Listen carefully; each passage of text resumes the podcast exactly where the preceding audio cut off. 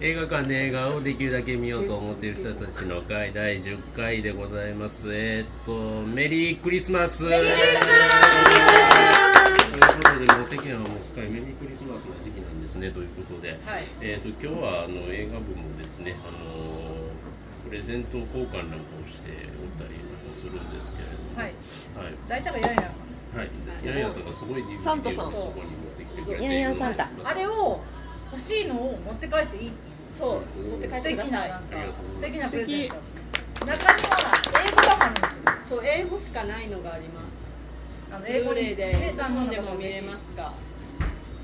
私もなんかゲームオブスローンズ英語版の方はノーカットでノーはいボぼかしですあぼかしおーおすごいねぼかしああ何がぼかされてるんですかいろんなものが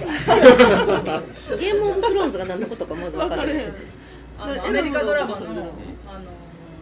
うロード・オブ・ザ・リングを100倍グロックした感ブじロックしてエロググロ系のファンタジグロがぼかさーれてるグロエログロダがぼかさーれクフてるァンタジーですグロエロファンタ大ジ人のーファンタジー大好きもうでも今日持ってきたのはちょっとアメリカのやつなんであのノーカットノーぼかし私なんか映画に関係してもちょっと持ってきてるんですいいですかお来たこれは猫と肖像と二人の女を見た人にはいおーいいいですすかかああ、ありがとう。それからえっと007が好きな人おりますアレクサ待ってアレクサ持ってるかなあでも多分何も僕いや私ねこのサントラ持ってきたんですけどサントラ持ってるサントラいやないサでンすトラ持ってない人います持ってないけど持ってない大体ぐらいしか持ってないと思いますもちろんじゃあじゃあだえっ、とこれにあのアンハサウェイ好きですかあアンハサウェイめっちゃ好きですあこれね私ねポストプロッシングって言ってなんかあのいろんな人とあの絵はがきを交換する会があるんですけどへーこれね、えー、アメリカの人からもらったワンデーの時のアンハサウェイをつけて差し上げますありがとうございますすみませんそれからそれからあのヒルヒルマークスに入っててなんかわかんないけどプレゼント企画に応募したらなんか偉大なるシュララボンのシュラランの邦画のメモ帳もらったんですけど「大なるシュララボ」を見た人います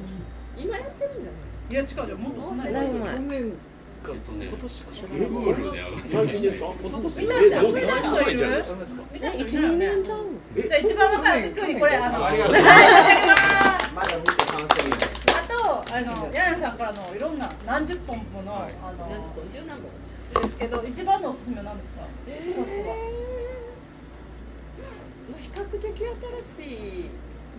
あの誰だ一番話したくなかったあなんか手放したくなかったやつはああのレイ・ファインズが出てた「イングリッシュ・ペーシェント」ち ゃうのか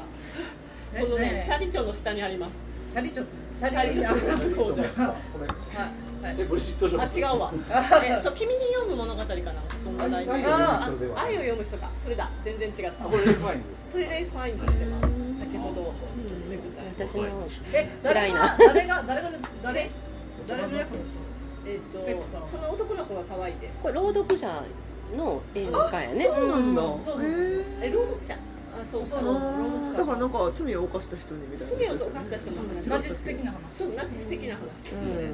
割と良かったですでへもえちょっと重たかったんで2回は見ないかあうんということであの今日いただけるらしいので後でぜひあの僕ごも覧になってら欲しいものかぶった人ははじゃんけんしてくださいいただきそしてヤンヤンさんにありがとうあそしてあ僕部も長からもちらっとだけなあんの部長が三枚だけ持ってきましたけ部長のおすすめどはえっとレオン完全版がああの先月扱ったセブンの次に好きな映画でございますがえっと世にも珍しいトールケースじゃない箱に入っておりますあの CD に懐かしいですねあー初期の DVD ですねこれ入っております完全版ーえっとキーラ・ナイトレ違うナタリー・ポートマンナタリー・ポートマンのが一番素敵なはとこうんン一番いい可愛やい最と近もデイ綺リー・オー麗ですルドよマンがちょっと狂った感がするあー若いまだ若いしあのね、よくあのラムネ菓子をね、あれに出てくるゲイリオルガンまでしてくることがありますよね。それでこれがあとリディアンが息子さんからもらったっていうので自慢するたびに持ってきたやつ自分の持ってきたんですけどなんですか誰かあのこれこうやってなんかあの郵便が届いてうちに息子宛ての郵便が届いて箱類って書いてあってなんやろうと思って開けたらほんまに箱類で、は箱何すんのやろうと思ったらプロジェクターなんですよで息子が今台湾でプロジェクター関係の仕事をしてるのへでえ参考に多分取り寄せたんやけどでであの開けてもいいよって言われてんけど中身でも私の iPhone4S やのに iPhone556S 対応って書いてあって4で入れたら映るかもわからへんけどってこう段ボールの箱を組み立てて iPhone を入れてプロジェクターになるっていうなんかなんかこんなレンズどどんあなのあ大きくなるのだからこう映像がそうレンズがついててなるほどでも私なんか組み立てる自信がなかったのであの終わった後もしも男子がちょっと残ってたら女子でもいいけどこれで映画祭できるんじゃんちゃなんちゃかっさと家でなんか一人一人なんかシアターみたいなまああるよねあるよねあるよねそうそうそうそうシアターをかぶるやつただねただねセットした画像が上下逆に投影される仕組みとなっておりますそのためなんとレかンかんとズ一か枚通すかならんとかかんとか設定をこうこうこうしてで右右か左向きに設定して逆にこういう逆に設定するでなんかそのその設定をなんとかしてあの絵を写真を反転写真なり映像を反転させてから上映してくださいって書いてあってそれが自分でできる気も全くしないんでだ誰かちょっとやってあのちょっと今後で暇があはいあぜひああのったら組み立ててえっとおお映るってやってみプたラいモデル男子みたいなのがいたのねあれそうなんかわかんないけどあの何ガンガン楽ガンプラとか楽あ器の科学男子とか。あーいいですね大人のはいなんとかもありますよね科学の大人の科学をそしてタニアンもう一杯お願いしますタタニアンお願いしますはいということで次あのめっちゃいい香りがするはい旧作行く前にあのボランジェについての説明をははいいはいボラあンジの皆さんに美味しあかったの紹介してたシャンパンなんですけどこのシャンパンが普通のシャンパンじゃないということでああこれこれこれ。ということはでいえーと乗ってるんですか乗ってるんです乗ってるあのね今ボンドオンボンドっていうですねはいあの三代目ジェームズボンドであらせられますサーロジャームーアがですね出たあのお書きになった本イがケメンはい、今おかけになった。おあのか、お多かかれ分た。あ聞き書きかもしれません が、あのおの、書ゴきにースなトったがとあのいるかどロうジか。ャームーンはちょっと書いてありますので、あのそこはあの夢を守っていただきたいんです公が、式、公式公式本そこにもね多分載ってるんですよ、ねはいはいそのお酒本です。えボランジェについてうんこうですね。ー、はい、どどうぞ、読んでください。えっ、と。えっ、と、マティーニだけが酒ではないということ で、えっ、と。ボンドは他の酒も楽しむということで、うん、はい。ボンドの結びつきがさらに強いのは高級シャンパンだろう。はい飛び切りの美女と一緒のベッドの中で、水中脱出ボードの中で、えー北極圏から戻る潜水艦の中で彼はシャンパンを楽しむ。最もよく登場するのはゴランジェとドンペリニョンだ。しかし、ここがせねばなるまい。私自身が好きなのはテタンジェであり、モエシャンドンにも否定的ではない。まだあんまり、あんまりゴランジェの話してない。何や、じゃあ、ちょっとそれもかうもうら、私から言うことは何もない。ジええェームス・ボンドが愛した。アイスターお酒というこ本と当で。は RD ラス上のキューベのもっと高い高いあのオランジェなんですけど、今日はお出しできるのがスペシャルキューベ、普通のスタンダードのキューベです。でも、うまいです。美味しかっはたい美味しいなんか、ボンドガールになれますかね。なれる無理です。なれるよ無理です。でも、辛口で美味しいです。美味しいね。はい。ということで、ボラはンジいェ、はい、ということで、えボンダンとボンドガールですよね今日全然なんか。 恐れ多い です。誘われてないけど。恐れ多いです。モニカベルッチっていう。 やだ、ちょっと、そっち。制度が良かったた。いいけど。はい。ということで、旧作いきましょう。今日はですね、えー、とペップさんが選んでくれております「トワイライトゾーン超次元の体験」ということで、えー、とこちらの4人の監督がやってる映そうですねオムニバスなんですけど、えっと宣伝の理由をぜひはいぜひぜひ、えー、と前回もあのちょっと、えー部長にはメールでこういう推薦理由ですよというようなことで、まあ、ポッドキャストでも載せていただいてたんですけど、まあ、あの簡単にパパッと言いますと、まあ、僕高校の時に試写会で見たんですねこの映画で結構いっぱいお客さんがいててで、えー、と今日本作ご覧になられた方はで全員はいはい優秀優秀あ今の日は。まあ、プロローグのシーンで、えーとまあ、驚くシーンがあるじゃないですか、あそこでもうほんまに劇場中がもうドーンと驚いて、まあ、今やったらね今やったらそうかなっていう感じすると思うんですけどな何年ですか83年そんなもんアメリカで83年日本は84年やったからみんなまだすれてなかったそうですねだからまあそうそういう映画やと多分思ってなかったんですよだからいきなりびっくりさせられてわーってなってであのダラララダラララってなってあのタイトルになった時に もうは ーみんなの中に持っててもう作り手そこそ冥利に尽きますねそれはうもうそうなんですよねだからやっぱりああいう体験ってやっぱり劇場でしかやっぱ味わえない体験なんであれは本当に貴重やったなっていう思いますねでそれ以来やっぱりすごいあの作品には思い入れがあってで実際まあ見ててもうずっとあーごめん最後まで飽きることなく釘付けやったんですよねで前回のメールでも書いてた通りもうその友達と2人でいたんですけどもう終わった後2人で目合わせてもう無言であの売店に行ってもうそのまま前売り券をまた買うというぐらい2人とももう完全にはまって結今局もその人友達なのいや今はねちょっとあん まり疎遠なんですけどあら、は聞いてくれてたらいいですよそうですねまえ同性ああどうせですよそこ突っ込みますね。それはどうせ、はい、そんなね今みたいにねこんなにあの映画とか何やとかそういうねオタク的な趣味が大っぴらにこう受け入れられる時代じゃなかったででもす女よ性だったら恋に落ちてたかもしれないですよもう間違いないと思いますなのでまああのであと監督が、えージョン・ランディス、スティーブン・スピルバーグジョーダンテジョージ・ミラーっていうふうにして、まああのえちょっと今でも有名作言ってくださいよその4人のいやいやすごいでしょ 急に言われてもあれなんですけどあのまあまあジョン・ランディスなんかはやっぱりねあの一番メジャーなのはやっぱマイケル・ジャクソンの「スリラー」ですよねの PV を撮ったってまあ他にもたくさん作品撮られてますけどねはいもちろんあのもうあ上げ出したらキリがないと思うまあスピルスピルバーグは言うに及ばずですよね「ブリッジ・オブ・スパイ」も1月にあります早いでジョジョーダンテはあれですよねここの間かなあのゾンビの映画がねあのあり ましたねゾンビ出してたゾンビ出してた新作があったと思うんですけど僕ちょっと見逃してるんですよそれえはグ。レムリンじグレムリンが一番そうそうですね、まあ、有名なのは、まあでも現役感という意味では、今もちゃんと新作を持ってるっていうことで、まあ、ジョージ・ミラーはね、もうマットマックスが、もう今年は設計したみたいであすどうらどれなんですかジョージ・ミラーはあの4本目です、最後あ最飛後行に機飛行機のやつです。はいで本来はエピローグも撮る予定やったらしいんですけどもうオーストラリアに帰ってしまったらしくて、えー、冗談でがエピローグは撮ったという話ですね。はい、ということで、まああのオムニバスっていうのは多分今まで旧作の中でなかったと思うんですよ。でこういう、あのまあね、あのお話も多分初めてやったと思うんで、まあ、そういう意味でもちょっと年末感でちょっと豪華な感じで。まあ、皆さんに気に入っていただけるかどうかは分からなかったんですけどちょっと推薦させていただきました質問していいですかはいペプさんそれはおいくつの時に見たやつペプさんが高校の2年ぐらいやったと思うんですよねだから17とかま思春期あまあそうですね年齢的にはそうですねそこ重要そなんうでですすねね重要じゃないやっぱ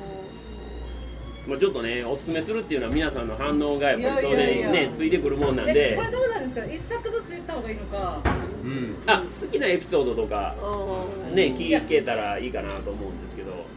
なんかほらいろんなやつですごい映像で出る話もあるじゃないですか、はいそれを最後にするだろういやいやいやいや全然いい全然あのもう好き勝手皆さんのあのご意見が聞きたいのではい私はなんかはい今回の新作が「スペクター」がすごいなんか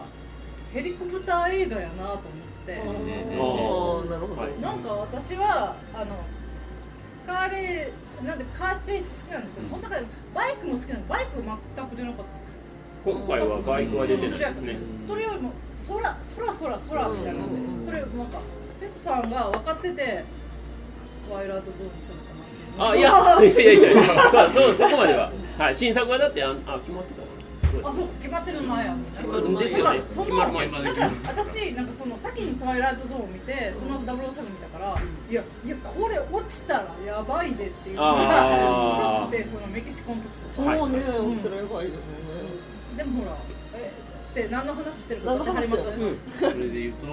ジョージ・ミラーそうですね、エピソード4ですね。はい、4, 四本目飛の行。機が怖くてあそれもやけど一話目のあビッグモロービッグモロあビッグモローのそっちかがあごめんなさいあーごめんなさいあの映画であ亡くなったっていうはいのを怖いねそれを考えるとすごい怖いのを考ええて、ーとそれはもうえーシンクロニシティはいはいはい なるほど思ったんだけど怖い私だけあのドナルド・トランプからお金なくしたようなおっちゃんの最初の話ですよね そう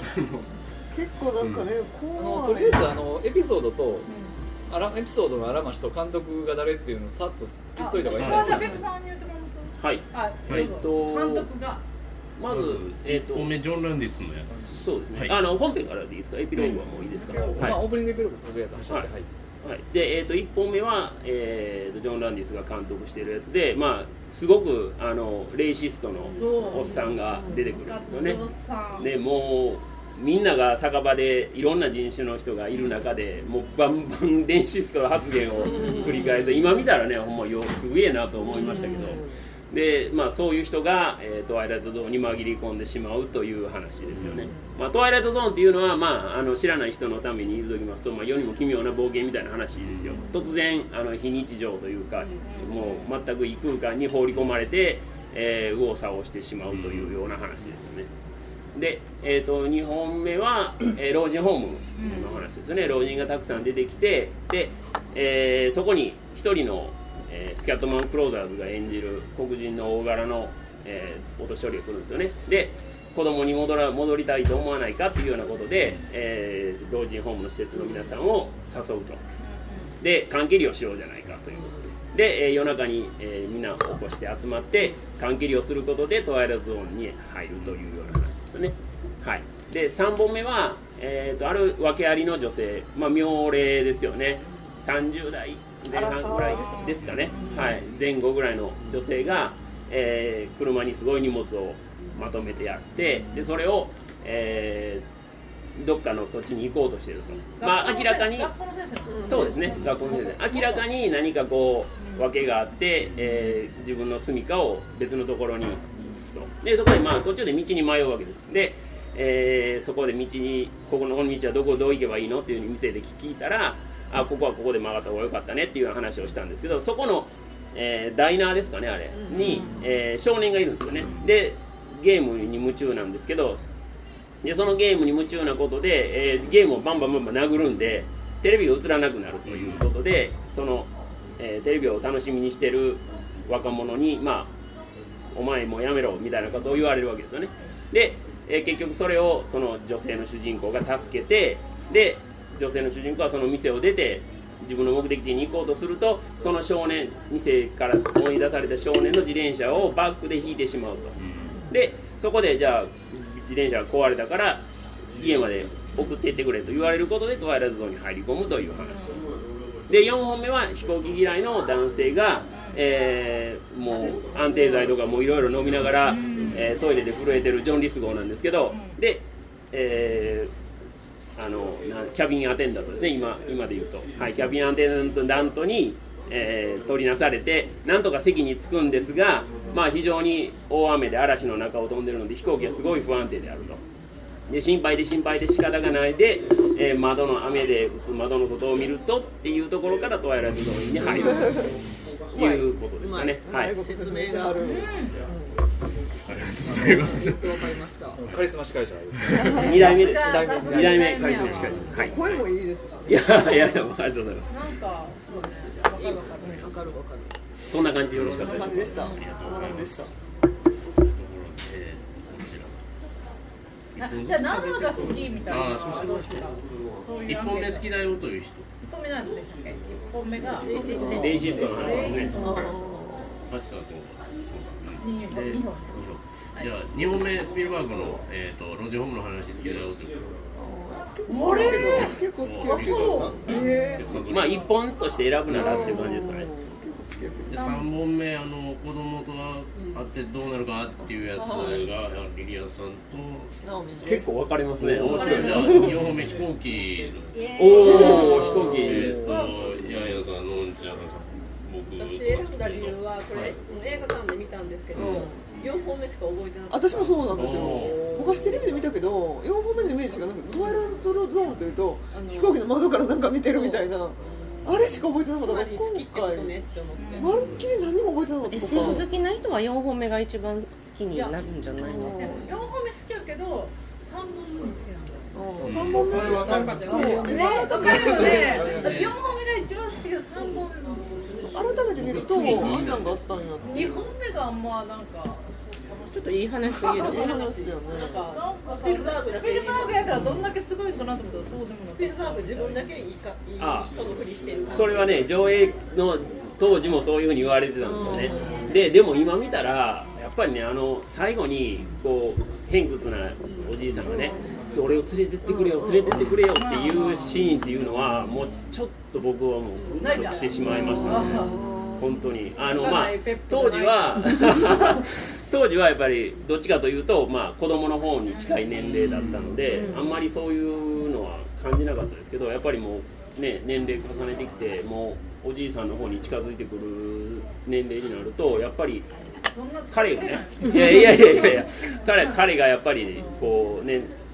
皮肉なことを言いながらもやっぱり若さに対してのすごい喪失感とかそういうものがあるんだなっていうのをやっぱ感じるとやっぱあれはちょっと切なかったですね。はいトワイライトゾーンが何者か分かってなかったんですけど、チまャあラララ知らんかっあそなんとなくそういう音楽が流れて読みの奇妙な物語っぽいそうそうれの元ネタになってんのかなみたいなことまでは知ってたんですけど案外あ知らのんオねやープニングと若いあの1本目を見るとあそういうホラーというかちょっと怖い系で来るのねと思ってたんであの老人ホームの黒人のおっちゃんの笑顔が怖くて怖くてしょうがなかああなるほあれあったこのの知らずに見たら絶対なんか怖いとあの思老う人たちはどんなひどい目に遭わされるかあの今で言うと「そう」とか「ハンニバル」とかそういうおっさんやと思ったどなるほど怖い怖い怖い怖い怖いって思うだからねあれ僕見たんが、えっと、もう僕はええ年やったんで245ぐらいであのー映画館で見たんですけどねその前にね「トイレゾーン」はやっぱりテレビドラマで見てるんですよ、うんあのシリーズもんやったんだよでその後もあのー結構あの時まだ V- VHS ビデオでよレンタルビデオでよ出とったんですよであ出とったその後も出たんですけどねだから予備知識はずっとあったんやけどちょっとね違うんだけど同じようなんでねなんていうかなアメージングストーリーあありましあたのどんな話ーあれもオムニバス4本立てぐらいの僕はねちょっとしたあっちの方が面白かっあ本当ですかた、うん、アメージングストーリーも読んだ感じなんであれもスピルバーグかね私も見ただったような気がしますそうですかねちょっと記憶が曖昧ですけどなんかね何本か作ってたよね思うんですよスピルバーグが83年ってた。十三か。十三か。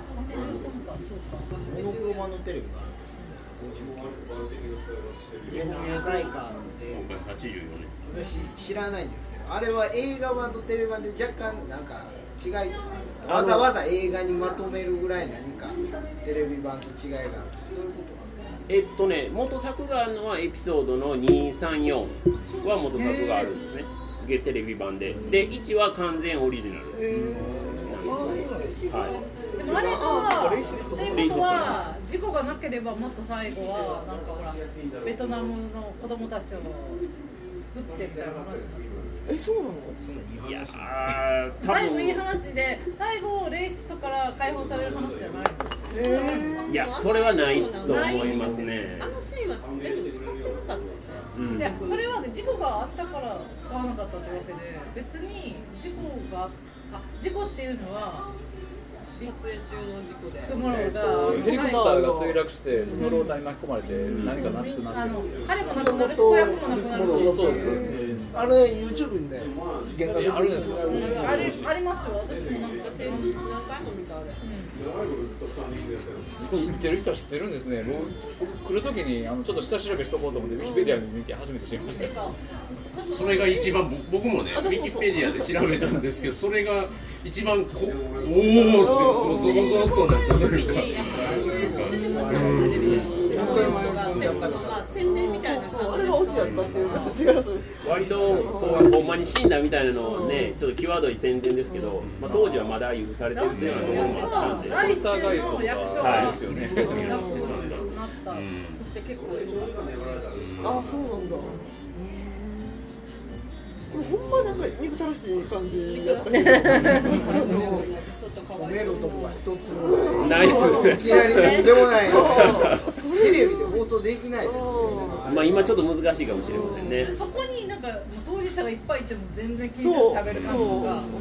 なんかねだからソフト化にならないのもその辺の理由もあんのかなとかね思ったり言われた方もはすごい紳士的にね対応してそうなんですよあのあの黒人、本当にね、ジェントルマンっていうか、かっ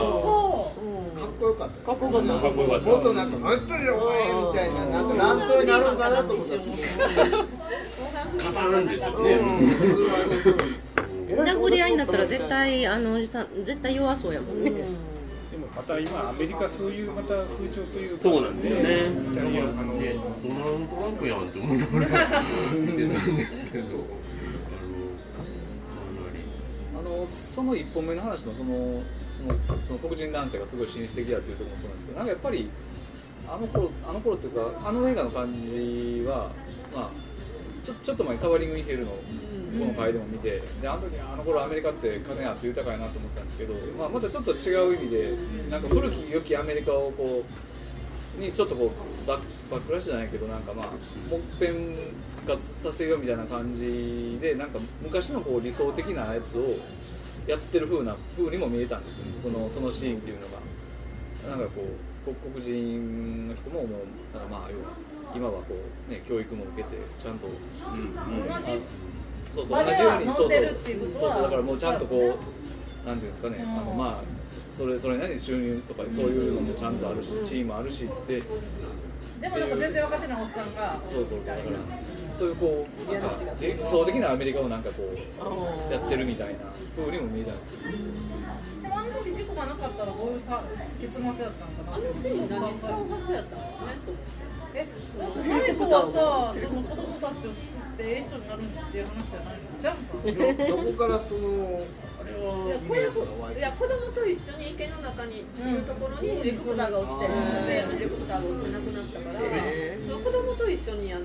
池か沼かなんかにいるシーンがあったはずなんですよそれでヘリアと地獄の目視録的にひどい目に遭うとかそういう話多分そういういや、感じかなヘリはね、撮影用だから、ああそうかそうか空撮だあ空あそうか撮そ用うにか使ってるから、そのシーンには出てこなかった子供たちに子供たちにまでなんかひどいことを自分が助かるために子供たちまでひどいことをしてみでまた何かもっとひどい目に遭うみたいな話ののんちゃんのんちゃんすごいいい人やいやいや心が汚れてないそうやなそうやわ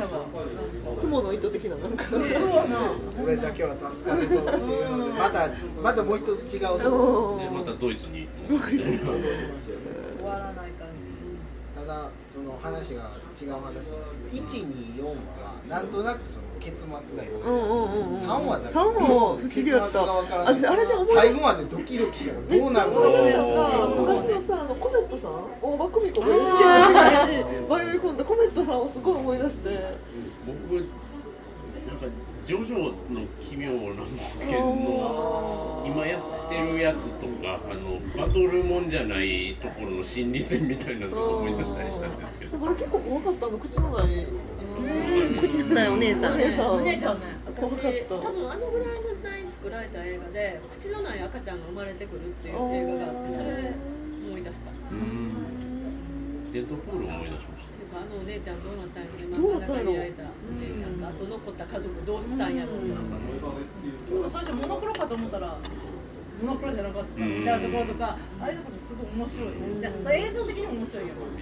なんかあのさまざま出てる怪物そうそうそうそうそうそうあの怪獣の造形なんとかかねどこが可愛いんですそうそうよアねニ子メ供のチックとい想うか像から出来上がってであの少年がなんか昔のあの頃のなんかアメリカ映画に出てきそうな少年っていうかなんか E.T. とかにも出てきても全然大丈夫みたいたないい少年やその感じのなんかピュアピュアっぽい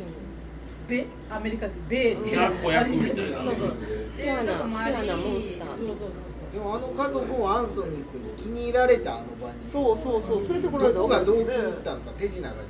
手だったかあほんまやもねしれませんほんまほんま料理がなぜ彼らをそれで作れますねなんかスピンオフが長いタバコが嫌いなんですかアンソニーあーなんかアンソニーが嫌くなってるまあ嫌いでしょうね多分ねあのシーンで最初泥棒一家なんだあーそうそうそうそうアンソニーをおとりにしてその連れてきた人から身ぐるみ全部入ってるそうそうだからあの一家の話やろと思ったらそんな悪い人じゃなかっカたバンをバンバン見るぞなんかもっとあるのかあなあいう時じゃないと座れへんからとかでしょやし外から入ってこないじゃないですか全部食事も全部彼が用意するわけですから彼の好きなものしか用意されないんでピーナッツバターでも外出してる時に逃げ出せそうなもんなんだよいやそれはもちろんちゃんとこう開けたら目玉だが出かるらあーそう外に出られないダメな車がいっぱいわーっていう最後にこう改心してずっと車行く時にこう花お花畑って行くじゃないうんうんうんうんですかあこれがなんかこう最後までそのままで行ってほしかったなってでもあれ改心したわけでもなく改心したもんねであの女の人は最後までその全のフォローを続けられるんやろかってすごい思っててあの子を利用して私はダークサイド逆にあの女の人はあの、まあまあまあ、自分の人生嫌になって逃げ出したいとか思ってたから、なんかこう新たな刺激とか違う人生を求めてて、でその子の能力知って最初は怖くて焦っててんけど、これ使えるやんと思って、だんだん表情が変わってき世界征服したるぐらいの別気持ちの街でで。似たようなこと始めるためのねあのパレードにしか見えないんですよそうでもあのそういう怖い話をアニメこののね女が悪いことするアニメの実際にアニアニメの中でこうああいうこうお化け的なものが出てくるけどアニメで見とったら普通に出るんだけどあれ実際にやったらあんなんや怖いよね怖い確かにでもアンハートとかのねプロモーションビデオは漫画の中に入ってある あありましたねあんな子子供がおったらいろいろ利用しようと思って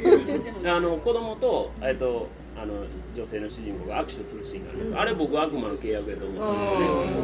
ねうん悪魔と契約を交わしたっていうところやと思うんでこうこんちゃかんらまと先まったは心が汚れてるもっとあの彼女主導主導で子供の純真なところを利用してっていうような子で供はもう単純に自分が愛されたいだけやからそうそうそうどうすれば愛されるのか分かんないだけやか女性のら方ですそうそう教師っていうのがまた見そうだよねそうみんな心汚れてるねじゃああの子はさ成長しないするやろうから俺はもうなんか改心していい世界にこう持っていくと思ったのにやっのじぱゃあ彼女里と子に里子に向かれたらこ心がやっぱり言わないイイノセントやねそもそもああでもやっぱりあれですよ子供の時に僕はそんな悪いことしようって気はないのにみんなが嫌がるからだっていう、でもあれが大人になってあの能力を身につけたら多分悪い方が悪い、だからねあの女性に出会って多分悪い方に行そくう可能そう性だからは私が神を強制されていくそうそうでまあ、まあ愛されたことがなくていつも怒ってたのが、まあ、あの女性が嘘でも愛を与えると何でも言うことをやるようになるんじゃないですかなんかあった世界征服クロニクルじゃない何やったっけレハーの映画黒に黒にああれもあのパワーもあの子も悪い子じゃないけど、まあ、愛されないとかなんかこう周りの無理解とかそういうので棒がどんどん悪く悪くっていうか結果的に悪いことをひどいことをそう まあまあそれを見て出飯は何でも買って出飯は買うようん置いといてでもまあそうあなんか育っていくとそうああいうふうになるんじゃないのあの女の人最後悪く見えた悪く見えたね、なんかとても明るい道には見えなかったけど、あそれがなんかまがましくて、うんそうそうそうそうそれまがましくていいなと思ったんですけどね。顔からだってね恐怖心がもう完全に消えてましたからねそうそうそうそうだからもう私が征服できるっていうことじゃないから、小太郎あいけるってなそうそうあそれは後日談もすごくう見たいですね確かに見たい誰かスピルバーグにちょっと手紙書いてよあじゃああれスピルバーグじゃないよあれスピルバーグじゃないだからやっぱりさ女が支配する時代とまたなんか置いて少年が支配し直す時代とがあるんじゃないいろいろねなんか想像がかきたてられるっていうかね少年が思春期とかになって好きな女の子ができてうんその女の子は全あ員ー全人やねんきっなるほどなるほとどでそのあの女の人はうんそれを遠ざけようとしてあーなるほどそこで葛藤が生まれていろいろあんねんけど最終的にその悪の先生から離れてうんその純真な女の子とくっつくねんけどんその純真な女の子はもうくっついた時に彼の能力を知った時にそうままたたダーク悪に変わサイるドに入ってねそうそうそうだからで俺そうそういう繰り返しそうだだから自分の能力は常に女を悪に導いてしまうというそうトラウマを話やねろうな抱えてるんですよ女と付き合わん方がいいね男と付き合えばいいわ男と付き合えばいいわめちゃくちゃ面白いですねそう考えるとそう考えるとねさんはあとあの最後花畑の手書き感。手書きだから感あれ見てね、なんていうか、この世界でどうこうというより、なんか新しい国がどっかできるんかな、なんかオツのオツの魔法のそう国オみツたっいな、ぽい確かそっにちの方がと思った。確かにオツっぽ二い人だけの世界でもいい世界には見えないっていうねあんまりなんかドヨダーンークとサイドダークサイドですねだってあの人が本当にいい人やったらあの家族解放してあげるもん。 だってほったらかしていったじゃん。そういやでもあの前に彼がもう全部元のところに返したって言って元に戻してって言ってであー車が出てきて外に出たけうどん家の中にその家族戻ったかどうかは私は分かんないな家族戻ってもまともな生活できんよねあれなんいやかね逃げて帰られでたねと帰かってそこで今までおれんことに何失自敗分なのし僕のいないところに神隠しみたいなことになあるのかなの望んでる望んでる僕のいない世界にっていうようなその話世な界のでで。それがねじ実世界かどうかを語るまあわかんないそですしてよお姉ちゃんにね口を戻してあげたから。 ほんまやそして偽のお姉ちゃんは食べられたまま アニメの世界にねもうおとんとおかんどうなったかほ分とんどおかかんどんなにひどいほんまのね教えて家もらった系なんやろ死んでるんじゃんと思いながらねハルさんはいかがでしたんない多め的いやいやいやあの全体はい全体私今回ねこのこのお題になってまさかこの「トワイライトゾーン」もう一回見るとは思わなかった、ね、 前回の「そのセブンとかあの「モーターダイヤルサイダイヤルはまあなんか意識してもう一回見ようという気になると思うけど「トワイライトゾーン」は本当にテレビでなんかなパラってやってちょっと見るかなっていう感じで思ってて、まあ、考えてから見たんですけどやっぱりその当時はあの4人ってもう。現役バリバリのもうすごい監督たちばっかりだったからこう本当にワクワクしてみたっていうのはやっぱり強いですよねで、まあ、今回やっぱり見て面白かったのはさっきね一番最初のビッグボロのねあのレシストが本当にその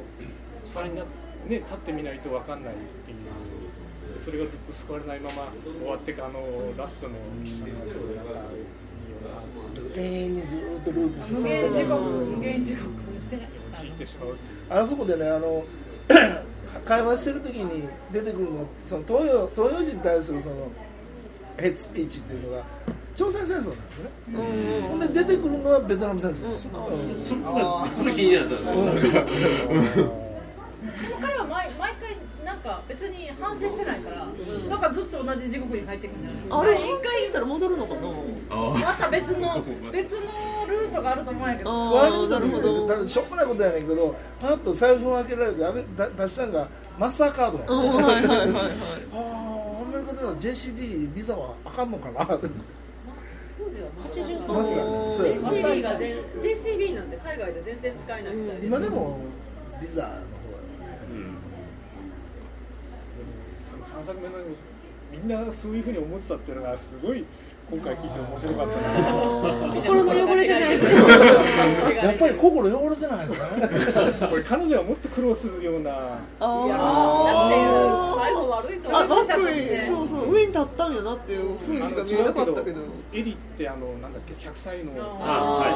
ああいうふうにこうなんかあ面倒見て最後自分ボロボロになるまでってそういう話になってるかなと思ったりしたんだけどそれは全く思わへんかったわエリーの場合は男の人ですよね、あの面倒見る方が。これ女はダメなんですよ。えそんなことないっすよそんなことないそんなことないまあでもいい方に使うかもしれないですもんねなんかなんか助権助権解放みたいな世界の平和世界の平和のために。世界の平和ねどうなんだろう結果的になんですよね、ごめんなさい、話が全然変わるんですけど、あの1本目のビッグモロの話ね、そのヘリとかのシーンもなかったじゃないですか。で要はだから本当にこう昔のセットで昔の衣装で出てくるところと今のアメリカと、なんかほんまによくわからん沼のところで、あの兵隊の服着た人が出てくるだけみたいな感じで結果的に言うと一番なんか昔のテレビドラマっぽい感じなんですよ、オリジナルですよ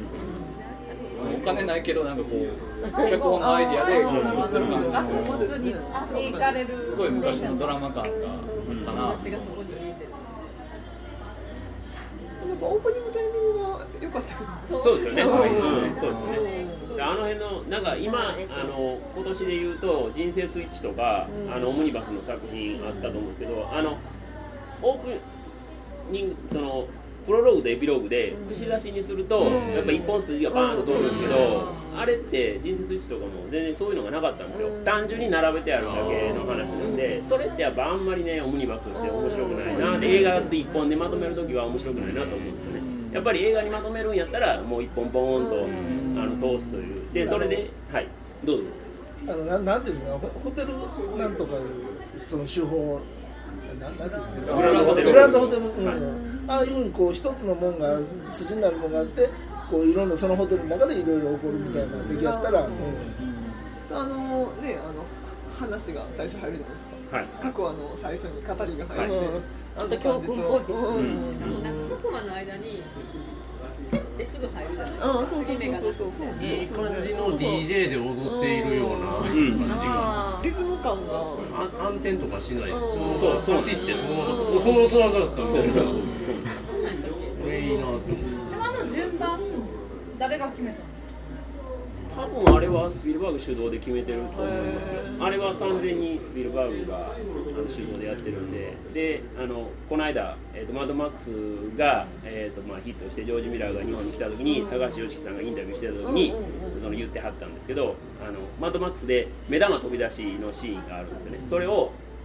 えー、と4話目でもやっててそれはスピルバーグに頼まれたからやったって言ってましたねあの目玉飛び出しシーンあれやってくれよって言われてやった持ちネタやろと。 あれ好きやからやってくれみたいなあのでもあのテーマソングってアメリカでは結構ポピュラーなのであのなんかマンハッタントランスファーがあ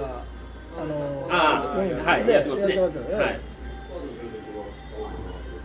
でも4のがやっぱり一番すごくあれは印象的なんですよあのキリキリくるのは4文字ハラハラハラハラがずっとスピーディーだって4話は監督はジョージ・ミラーけどなんかあのスピルバーグじゃないわあのなんかグレムリン感もあるやんあなんかすごいこの3話からつながってる感じとかもあるしあのどっちなんやろ感とかすごい良かったと思うんですよね。だから僕主人公がが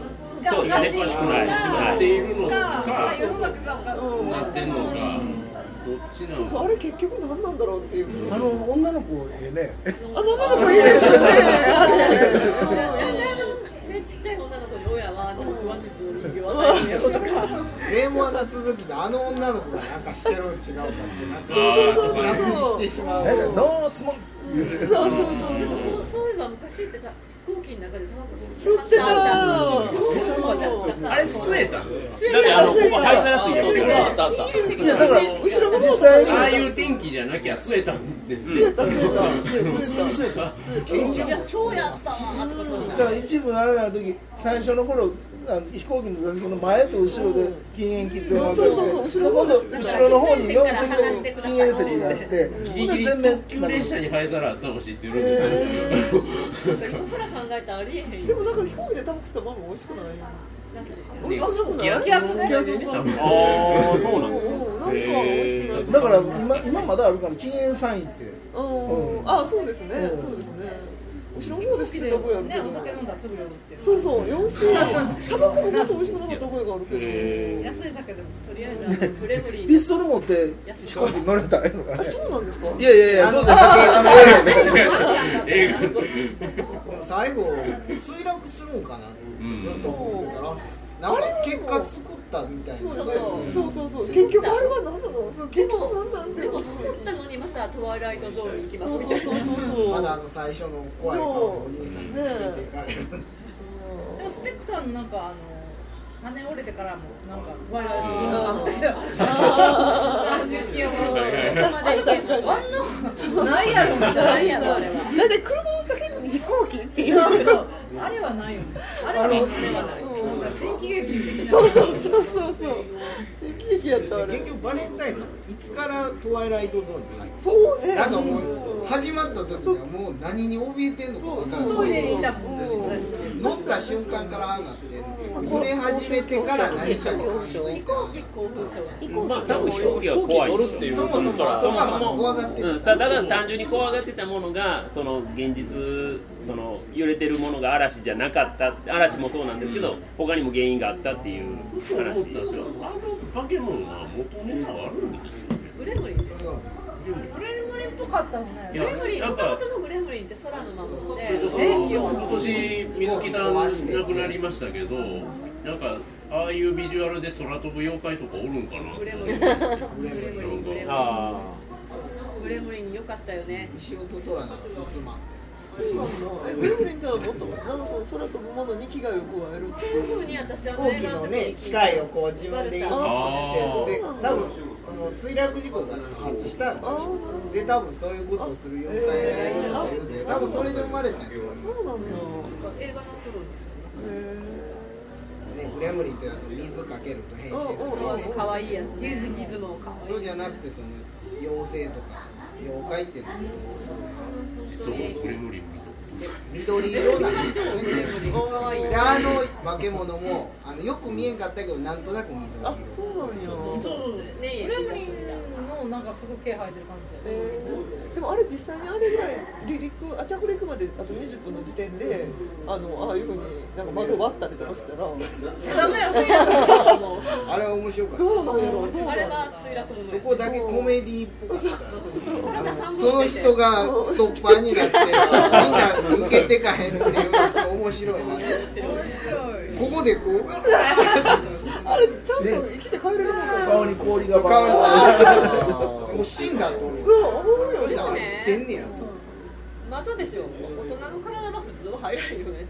あああまあそうですねまあそうですねあそっか吸引力でスポンっていってるああいたんやろじゃン僕は顔も入れる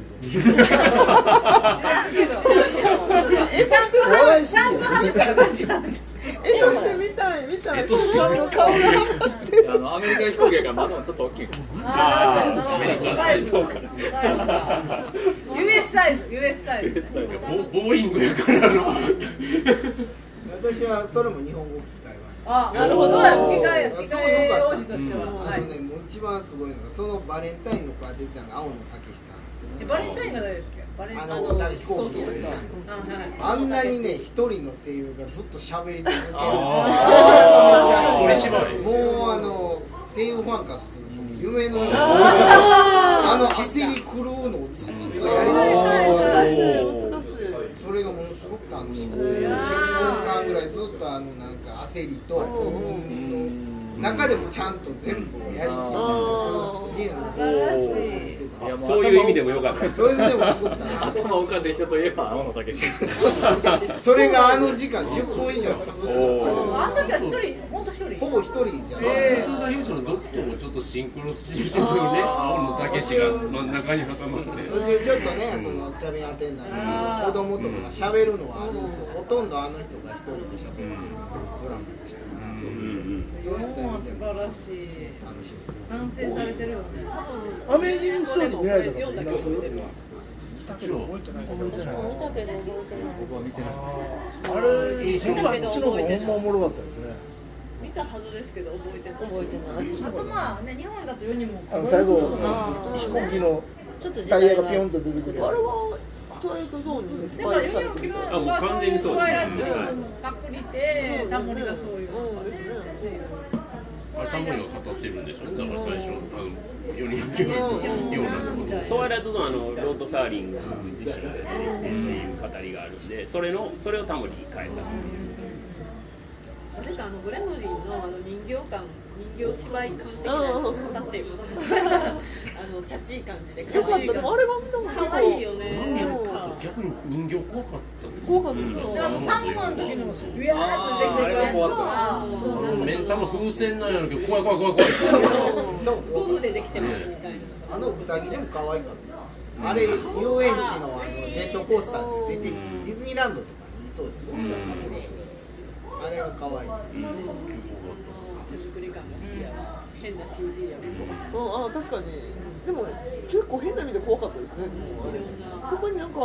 夢がこう現実になる時の怖さみたいなのがえスピルバーグ監パンツとかいいんですけど。あのおじさんおじいさんのおじいさんのやつあのピーターパンになった時どうだったか知りたいあそうねあの完全に戻れへんやつでしょこれって思ってたんですよピーターパン。あの人ピーターパンにあれダグラス・フェアバンクスですよね多分あのえ子役子役は子役いや子役っていうかだからあれあの子はだからダグラス・フェアバンクスの真似をしてる子供ですピーターパンになってそうそうそうでも飛んでいったじゃん最後そうか飛んでった飛んでいったよねそういえば飛んでったなんか幸せを運ぶなんか配これ達です責る任なんでかきるからねそうそうそうそう。いいいいこともできるけど悪いこともできそうなんかあーモグロ福蔵のようにああ、そう、そうはあんまり思わへんかったけど、心が黒いですね。言われたからでも私あの白い歯は怖いっすよあのおばあちゃんがね80次のハレン彗星8歳じゃなくて80歳にうんほうんんあまにーでも、面倒くさいでしょ、人生やり直す保育園学校行の。くの嫌って言ってましたね誰かおうーんそして愛する夫がいない身寄りがなくなりますからね子供に戻ったらねそうどうどうやって一人で食べていけないそのうねねえまあ、そこはファンタジねでもほら中であ言ってたやん息子の家に行って食べさせてもらうのとかなんかそういう会話があったやん、あれちょっとやってほしかったですあまああの子供の姿で確かにね息子の家ってどんな反応されるんですかパパだよみたいえ。な、うん。そのななんか絶望感子供に戻ったらこうなってしまうんかあ私ちょっとね分かんなくなってしまったのが最初に家族がいつも迎えに来ると思ってスーツケース持ってたのがねー。あれがあの偏屈な最後まで、そう俺は起こすなよっていう言い出したあの人がひどい目に遭うと思ってましたよねあの人最一初番本当にかわいそうや絶望を味わうんかあのあの人だけねあのおっちゃんに同調してなかったそうそうそうそうひどい目に遭うあーなるほどそうかと生きなきゃダメだうんみたいなことを息子ひどいよ息子息子がねドタキャンしてばっかりみたいだからまあなんだかんだ言って絶対に連れて帰らないっていうなそうそうですね嫁が嫌がってるっていうう。う嫁んが嫌がってる。息子の試合一緒に連れてってあげればいいのにそうそうね。なんで約束するかしねらだって嫁はねハグもしなければでもね握手もしないっていう状況ですからねひどいよね四話のね、飛行機乗ってたらいいよね。ほんまやあ切った怖い目にでも実はあのお父さんはものすごく嫌な舅やってまあそれもあるよね。嫁ももうあそこではすごいいい人みたい寂しい人みたいやけど家にいる間もう家庭の家族に人に対してあらゆるひどいことをしまくった後で2人とももう拒絶心はあんねんけどでも顔顔だけは元気かどうかだけはもうぎもうできるギリギリのことをやってあれっていうぐらいあのおじいさんはひどい過去があったのかもしれそうな見い。えるー。だ。そう見えそうる。思っとったけどそう見ねえる。そう見えたそう見えたけどじゃあ約束しなめっけちゃれば面いい白いなこれ全然同じもん見てあるれまあ言うたら人生経験みたいなのが全然こうね見る人によってそうなんであれなんでしょうね心の黒さに如一歩よ実りに出ますねこそうれ見える。そう見える。あの人でも普通のいい人には見えないですよ見えね。絶対すごい嫌な、すごいやんただ一番最初のシーンでその後ろ姿でカバン持って帰るシーンでは、あかわいそうな人なんやと思ったけど、かわい自業自得自業自得なんだよね。でもみんなが乗ってる時は乗った方がいいっていうのがね。二話のなんか行こうっていうのは、いや行きますって言っといた方がいいんじゃないですか。僕最後までおじいちゃんかわいそうやったすごいえちょあんたはダメだよって言って見捨てられたかいやほんでもなんかねなんかおじいちゃんかわいそうもうだだできないよね自分がそういうふうにみんな同調してできない、で原則的やし、あの秩序的やし、でもおじいちゃんなんか見とってねな誰か手出したれよってでもあの白人のあの人の目的は本当に子供に戻すことじゃなくって、あの若い心を年に持ち上げて人生楽しみなさいだからあのおじいちゃんに対しても一応成功はする、だからそれから愛されるようになるかもしれないですよね。家友族。達できるかもしれないし、だって関蹴ってもうね、うんそうそう若い心を取り戻してましたからね、え。あと救いはあっカたンケリがそういうアメリカ人だったらすごい。ケリー関係ない人なんかなと思って見ててんけどそうそう思ってるそんなに大切な関係ないがよくわからない。関係で遊んだ記憶ありますあるある。あるけどルールをあんまああれるない関係ない俺嫌なやつが鬼やって関係ってその缶持って走っとったけど、ただあの果物の缶詰は使えなかったしああ俺リリーのあのポカリスエットとかなあポカリの缶？いやえおいこうやってありますあったああったあったあった。そこのこれそはこ粉でとかそういう話じゃなくて缶切りで切ったことあるえ缶切りあそれはありますけどあのあんなあんまり出てこないですよ家で、うんうん、あのでかいのホールトマト出てこなかっっていうかね、缶切りに使った缶ってその辺に転がってた。缶ジュースの缶とかそうそうそうそうそう今みたいに綺麗じゃなくて、その辺にゴミが転がってるから、その辺に拾って。わざわざ持っていかんでそうそうそうそうたバヤリースの長いええああれ蹴りやすかねココンンコンデンスミルクバヤのリースロング缶後ろへ行こうあバイオリンそんな買い方なのにあるじゃないですかこれーじゃないえこれこんな長いこれこれぐらい缶のバイオリン細長いバイオリンスそれは250 250ミリ缶っていうことをそうですそうですええあの細長こいのサイズともうちょあっとの最近やとカフェオレとかの細長い250でしょそうですね昔の頃ボーラの細長いやつなそうそうそうあのサイズのことやと思います東京の人あれと思うあいや子供の時に東京行ったらあれしかないと思って あまあその飛行機の話なの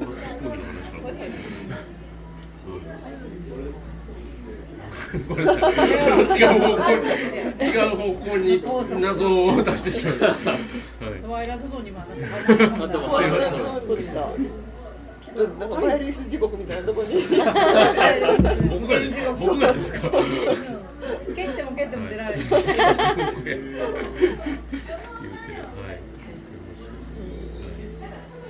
でもいまだにやっぱ現役感皆さんね新作取られてるっていうのがねやっぱすごいなと思いますねだからだからまあねこうやって残ってるのかなっていう気もしますしえ二十何年前あ三十30ぐらいですね30年全ぐらいです然ね全然古く感じる大体ね30年ぐらいですねでこれを機会にですね見ていただきたいと思いますよ、みんなこんだけ山ほど感想出てきてるんでそうですねこれを結構誰が見ても面白いと思いますねご覧になった方また違う話で多分出てくると思うんですで時間もそんなに長くないんですよん1話ずつが短いし忙しいトータルでも1時間40分ぐらいだったと思うんで100分ぐらいなんでサクッと見れると思うんで一人で見るとそんなめちゃめちゃ怖いわけじゃないそうですねおすすめでございますはいはいということで旧作「トワイライトゾーン」「超次元の体験」はい、えー、と映画界で映画をできるだけ見ようと思っている人たちの会次回、えー第11回目はですね、あのー年が明けまして2016年1月23日の土曜日から、はいえー今回ちょっと、あのー変わった形でやっていきたいと思ってるんですね、えー、とまずちょっと早めの時間なんですけど普通の回新作と旧作1本ずつ扱うお話は、えー、と午後3時から、えー行いたいと思います場所は同じく神戸市にありますのででそれでちょっと早めにやる理由というのが、えーその後なんですけれども、まあ、夕方5時台から、あのー2015年に扱った映画ですとかあとねあのこれお聞きになっている方参加されている方あのご覧になった映画館で見た映画の総まくりをしてしまうんじゃないかということで考えておりますはい、えーそこでですねお聞きの方からもですねあの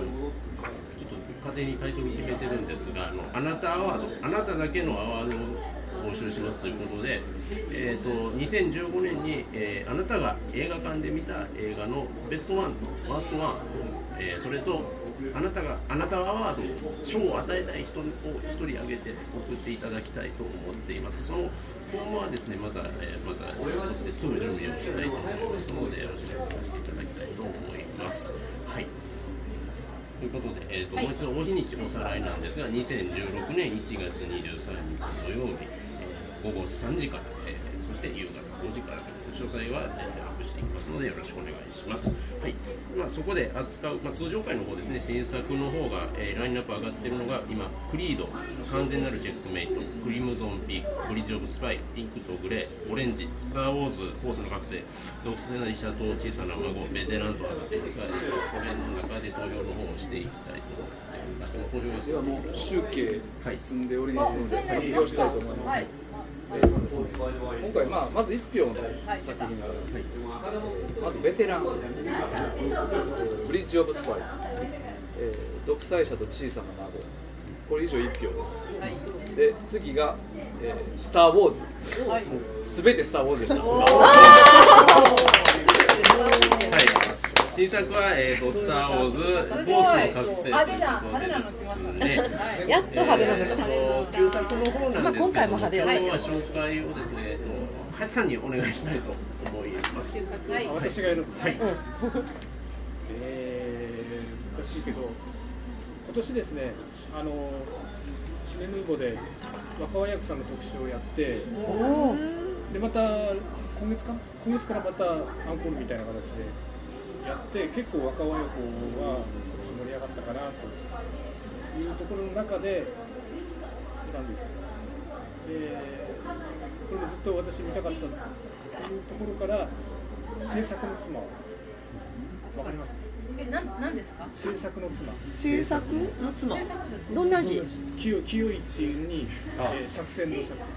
人の名前、そうそうそう制作。ああそういうこと制作の若いわよ若いわよあ実はね、あの一応この旧作にはレギュレーションがございまあ、して、すみません、説明を。 iTunes でレンタル iTunes ストアでレンタルが可能なものというのがあって今制作の綱がないですねあないんだちょっとちょっと若尾親子でまず検索しましょうかちょっとその中あ妻知ってるかなあございます大丈夫ですどっちどっちはい、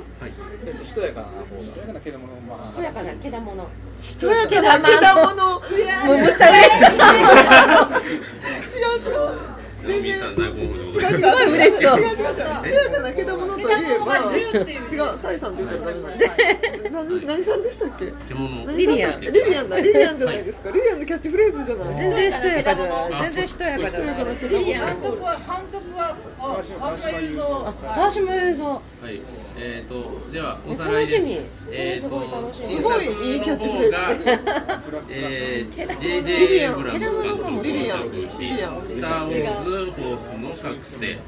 えー、と旧作の方が「バカ親子ですしとやかな綺麗ですよねでもね綺麗これが若尾彩子監督が川島優これ何年の映画ですか新藤兼人、えーえー、何年ですか。 1962年です62年もう皆さん生まれる前ですねとったわ。ですね、あの新年一発目盛り上がっていきたいと思います。すとごいいうことで、え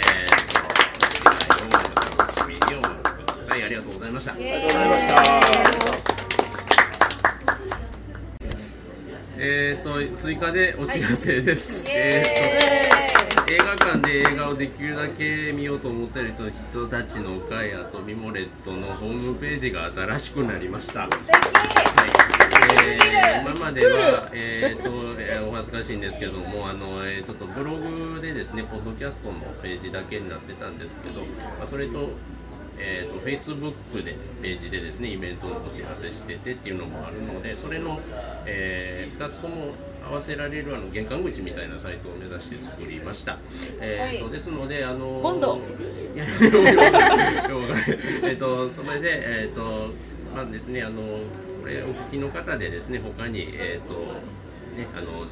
広めていただける方いらっしゃればですねあのこれをあの名刺代わりに配っていただけると嬉しいなと思ったりしますのでリンクフリーです難しいことはですねリンクフリーはいあの相互リンクもお待ちしておりますのでそれこそよろしくお願いいたしますそこのシネマなくてそのことあうちそういえばリンクのページがなかったですねちょっとま私あのだシネマ考えティてクスずはっいと聞いてるんですけど、ありがとうございますあのうちらのこといつ言ってくれるのかないいやいや いやメメールをあのあの部長言ってもらっ送 たっらメール送るかなと思っていやいやいやなあんかのうちらのことあんま好きじゃないんだよということね何ですかこの駆け引きいやいやいやいやいや違いますよなんということなんですか本当にねえ次言ってくれるのいやあのあれですよちゃんとメールいただいたらもちろん紹介してそのそれに触れて考え てあのいや一応一応あの皆さんメールいただいて、あのお話しさせていただいてるんでもちろんじゃああの次もうすぐ僕収録なんで、次の時にあの今回参加しましたよっていうお話そういうそういう話はいそういう話あぜひぜひ、はい、あの聞い聞いてからはいあのあ送のっていただいてね、あの映画に関してですね、楽しい情報発信されてらっしゃるのいやで、素敵な番組でちゃんとしいたやありがとうございますちゃん素敵な番組とした本当にちゃんとしてはると思います。はいあのね、えっ、と何の話やったかな、えっ、とまあ、そうそうねサイトねサイホトームページいいホームページができましたはい、反応できましたということで、あのご覧いただきながら楽しんでいただけたらいいんじゃないかなと思います。それでは皆様ですね、あの良いお年をお迎えください。ありがとうございます